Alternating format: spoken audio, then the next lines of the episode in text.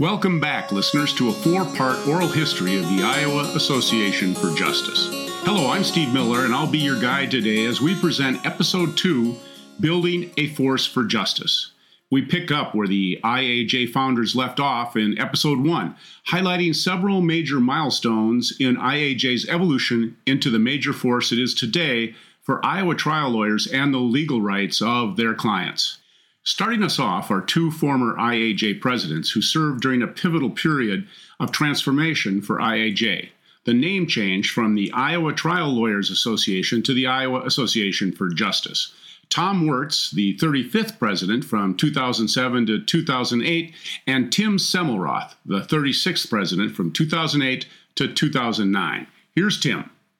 One of the big picture things that we were able to focus on was uh, the the name of our our association, and and so uh, it how it started was the our national organization realized that we were winning in the courtroom, but we were losing in the court of public opinion, and so uh, it hired a uh, a famous uh, marketing guru by the name of Rapaille uh, to do a study and figure out if there was a better name for the National Association. And so some of the ideas that uh, it, it, we it, that came out of that were things like, well, we want to be for something, uh, not about something. We, we we don't just want to be a trade association.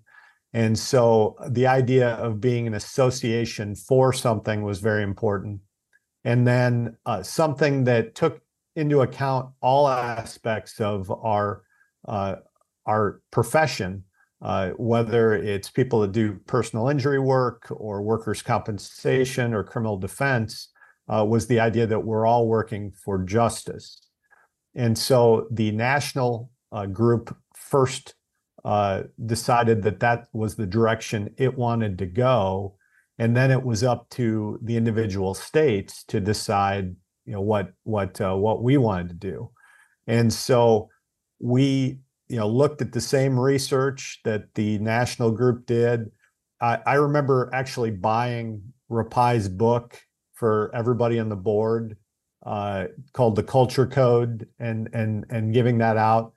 And we made our pitch to the board why uh, it it would be more inclusive if uh, if we called ourselves the Iowa Association for Justice, and so it was uh, it was an easy sell to the board because if people gave you the time to to listen to uh, the decision, I think they came along that way.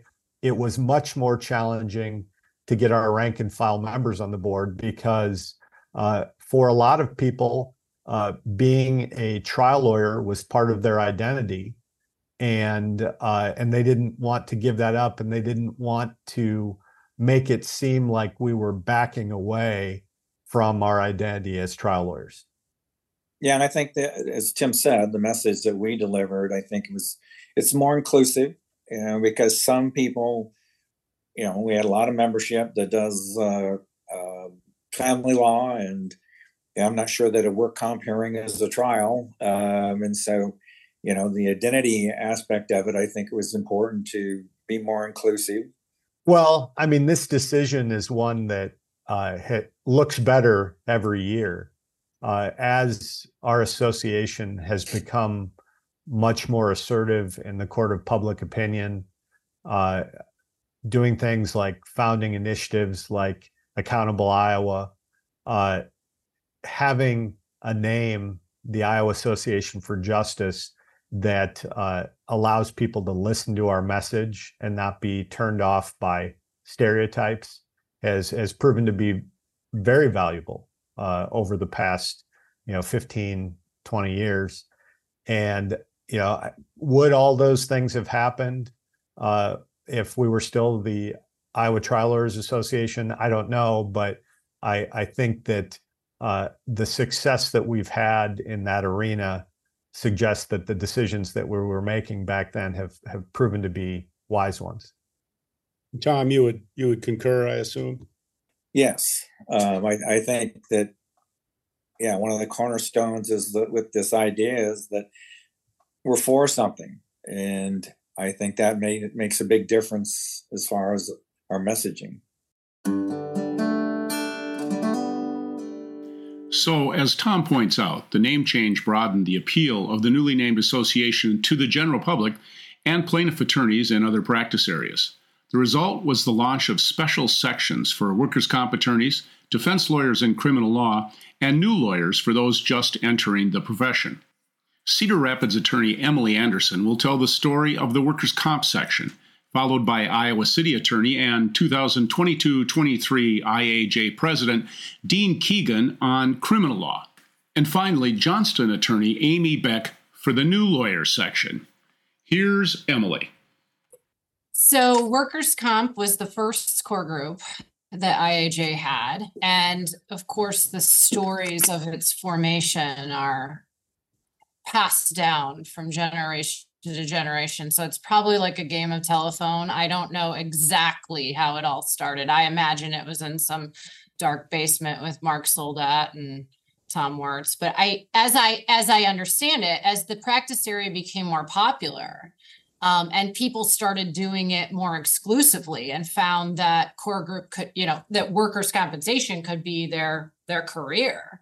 Um, those attorneys kind of found each other and decided that they needed to not only start working together to improve strategy and improve the quality of their representation for their clients, but they wanted to make work comp more accessible to the broader membership.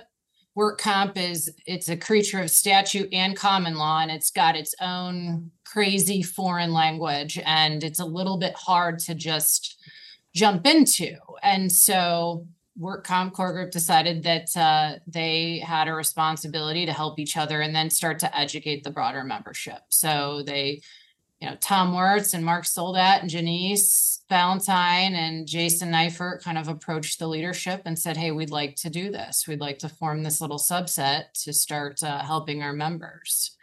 Um, and that's how it started. And you know, the mission ever since has been to educate people in this kind of niche area of law um, and also affect legislation.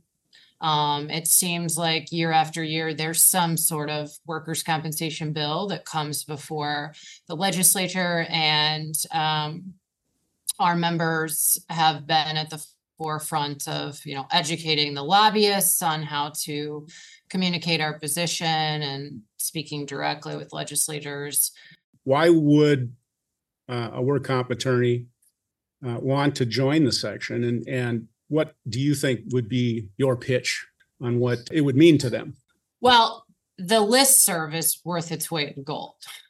Um, it is a resource that is second to none for not only people who have been doing comp a long time but people who are getting into it for the first time. You can post a question, and within 20 minutes, you will have the top workers' compensation lawyers giving you very thoughtful answers, entire brief points, the, you know, 411 on a judge or the skinny on a new expert that's being used. Um, I cannot imagine practicing in workers' compensation without having access to that list serve um, and the archive list serve. I probably use that on a weekly basis. Um, and then the the seminar, there's a lot of work comp seminars. You know, the agency puts one on, the um, Workers' Compensation Council puts one on, but they're all watered down because they're all meant for both sides of the aisle. And um, to truly dig down and learn strategy on representing injured workers as opposed to just being a part of the whole system, the February seminar is uh, an essential ingredient to to practicing in this area. Dean, tell us the story of criminal law. To understand the value, I think, of the criminal law section, you have to look at the the dark ages of what it was like to practice criminal law in Iowa before Iowa Association for Justice had a criminal law section. Um, we would have a criminal law seminar every year, and they would bring someone from legislative services in that would talk about the new bills that had been passed. And it was just a nightmare every year. There was one person from ACLU that would try to lobby the legislature uh, uh, for reasonableness on criminal law bills, and everything else was political. And every year it was just uh, horrible. To make a long story short, we kind of uh, hoodwinked ourselves into creating a section. Um, uh, we created first the 40 people's names on a sheet that said they were a criminal law section and gave it to leadership. And then you had 40 people that were members, became the section. But really, what uh, for me, the biggest change is the voice we have at the legislature. I mean, it's it has changed the landscape for practicing law in Iowa. And then beyond that, we have a listserv and a resource library that's uh, really improved, I think, the quality of practice of uh, criminal defense trial lawyers in the state. So uh, I think the uh, uh, it's a completely different world now than it was before criminal law section, and it's I think it's improved. Um, I think it's improved the legal environment of this of the state. Uh, I'm proud to be a part of this.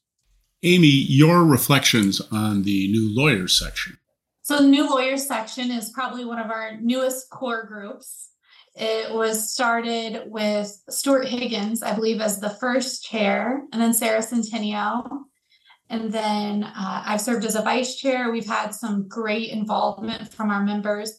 We've had an opportunity to go from being a newer section that didn't really have a lot of direction or idea of what we wanted to do to now we're starting to really think about what does the new lawyers section provide and what do we want to provide? We've had the opportunity to do some service projects that have been great like planting trees. Uh, we've done meals at the heartland but we're also doing a lot of skills building as well. Uh, anthony Bribriesco has done a great job of facilitating some regular zooms.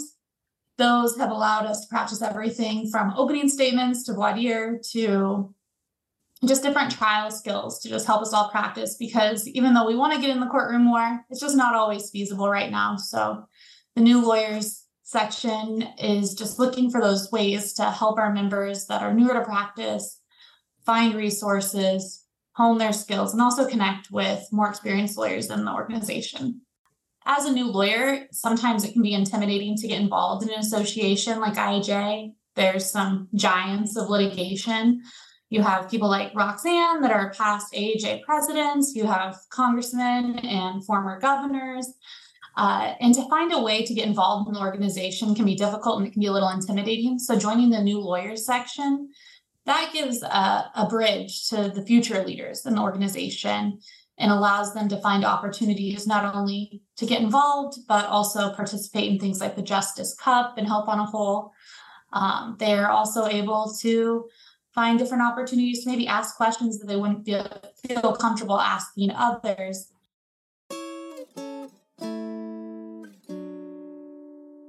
While the sections marked a turning point in the expansion of IAJ within the profession, the Iowa Foundation for Justice heralded a new era of inspired outreach to all Iowans. In addition to funding IAJ's strategic communications program, the foundation also supports community service initiatives, including Justice Indeed, the Bayard and Marcia Braley Scholarships, and the Safe Cycling Project. Here are past presidents Tim Semelroth and Tom Wertz, starting with Tim the foundation was created by people who still remembered what happened when the association almost went bankrupt and uh, they were looking for an avenue where people could make uh, contributions to for the benefit of the association with tax benefits in the hopes that it would encourage more people to contribute. And so uh, it was created to be that that leg of the uh, another leg of the stool that would help keep the association viable in tough times. But it really didn't have a purpose and really didn't have a, real identity with the majority of our members until uh, the the late uh, you know 2020s or, or, or the late 2000s when uh, you know Janice and Tom and I uh, discussed the idea of and, and it, it was all it all sort of happened at the same time. I mean, all these initiatives came from the same idea, and that was the idea that that we were winning in the courtroom, uh, we were winning in appellate courts, but we weren't winning in the court of public opinion, and so everything, whether it was the name change, uh, whether it was Tom's Justice Indeed initiative, uh, whether it was the idea that we needed to have professional staff to uh, to manage our communications efforts. That it all came from that same idea that we had to start winning hearts and minds. That uh, just writing checks uh, through the PAC was not going to be enough to protect our system. And so, uh, you know, we the the three of us and and the rest of the board. I mean, it wasn't just the three of us, but but we we decided that we were going to use the uh, the foundation as a tool to fund this position that otherwise we did not have the budget to fund. And so, uh, you know, we decided that we would we would hire this you know superstar to be our communications director, and that was uh, the next big evolution of the foundation. And and so I remember that we would go around to uh, to potential big donors with a, a PowerPoint presentation and do it in their in their conference room and get pledges. And it was uh, you know it was a big day when uh, we got the foundation to the size that uh, it could pay for Andrew's salary. More recently, um, um, because of COVID, we came up with the idea of having a golf tournament. Uh, since we could be outside, we hadn't been together in a long time. And uh, we're on the third year of uh, having a foundation golf tournament. And I think that's been phenomenally successful. I think beyond what we had expected. You had mentioned kind of the the spin-off from the foundation being uh, the Justice Indeed initiative, which was started in 2008. And eventually the association has helped and grown this to be a sustained initiative that's that's been quite successful supporting over 60 uh, projects since then and it's been a huge benefit to the state and to the, the association so we want to talk about that So I'm going to start because it's really it's really a story about Tom. And Yeah. so uh so anybody who knows Tom knows that he is a very philanthropic guy. Uh he has uh been a big supporter of uh a, a number of charities and organizations in the Cedar Rapids area for years, whether it's the Arthritis Association or the local rugby team, or you know, it, it's you know, Tom is somebody who I think uh, ha- has always uh, contributed to to charitable causes his entire life. And so when he became an officer in the association, and we were talking about things like, you know, what are we going to do to uh, improve our profile with the general public? Uh, you know, it was natural for Tom to say, well, let's start, let's start doing things for charities. And so he was the driving force behind the the Justice Indeed project. And it wasn't, and, and the thing about Tom is he didn't want it to be a one-time thing. He said, how can we institutionalize this? How can we make this a component of of every gathering that the association has? And uh, and so really all the credit for uh, for for the Justice Indeed initiative really goes back to Tom and the kind of person he is. You know, I can remember. uh, It's interesting way all this fits together in terms of the idea of of I guess, in profile, but one uh, um, national seminar speaker that we had was Don Keenan, and I was very impressed with what he had to say. And he came in and he was talking about how he had, uh, you know, caused legislation with regard to, you know, children's pajamas being fireproof, and his name got out there, his firm's name got out there so well, and yeah, I mean, I think that we get vilified as as lawyers, which is unfair, and I think we've got a you know a great organization, and the people are wonderful and caring, and you know the projects we've done with regard to um, Habitat for Humanity, or you know we've gotten together, we find out some of our members have some pretty good skills, and some of them don't. Um, and, but it's a lot of fun. I mean, I think we get a lot of you know personal satisfaction out of doing that two more initiatives have played a pivotal role in the modern transformation of IAJ into the legislative and communications powerhouse it is today Accountable Iowa and Justice Not Politics. For the final chapter in this episode, we hear from two more of IAJ's illustrious past presidents Waterloo attorney Eashaan Vajpeyi 2021 to 2022, and West Des Moines attorney Saffin Parrish Sams, 2018 to 2019. Here's Saffin.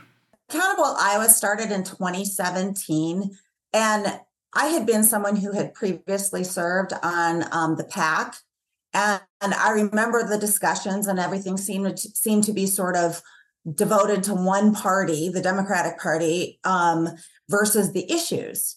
And what was really interesting with IAJ and the relationship with Accountable Iowa is that as our country was becoming more and more divided politically, Iowa was um, IAJ and Accountable Iowa were being very intentional about becoming less divided politically because things like access to justice, fairness for all, the Constitution, those are issues that speak across parties.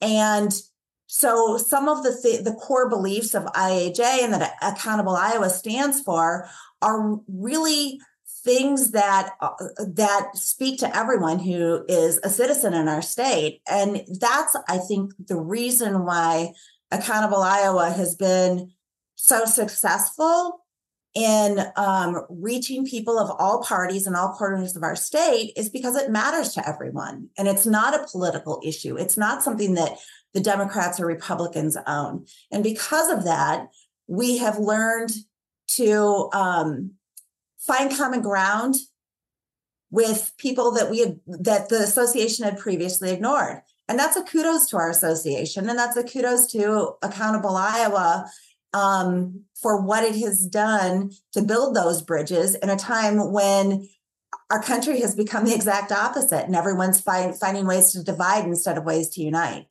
You know, we are a bipartisan, nonpartisan association, uh, but it's no secret that for decades, uh, one party more than the other has generally uh, supported uh, trial lawyers and and been our quote unquote allies. Um, just like out of necessity, we had to get out of our comfort zone on some COVID issues and technology.